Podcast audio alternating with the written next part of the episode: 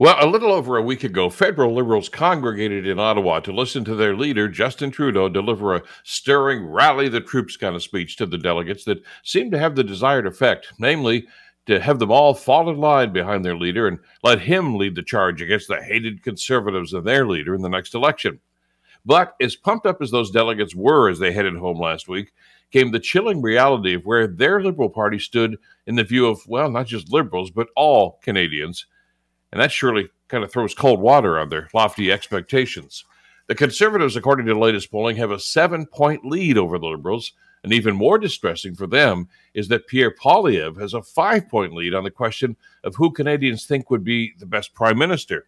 Now, to be clear, it's apparent Canadians still don't like Pierre Poilievre, yet they still prefer him over the incumbent as prime minister. Now, this sounds eerily similar to what happened in 2005 when Canadians had clearly indicated that they just didn't like Stephen Harper at the time. But they finally decided they would hold their collective noses and vote Conservatives in that election rather than give a tired and unpopular Liberal Party another mandate. Well, is that going to happen again? Will history repeat itself? Might. And if it does, the Liberals have got to do a little soul searching here and understand that they only have themselves to blame for this fall from grace.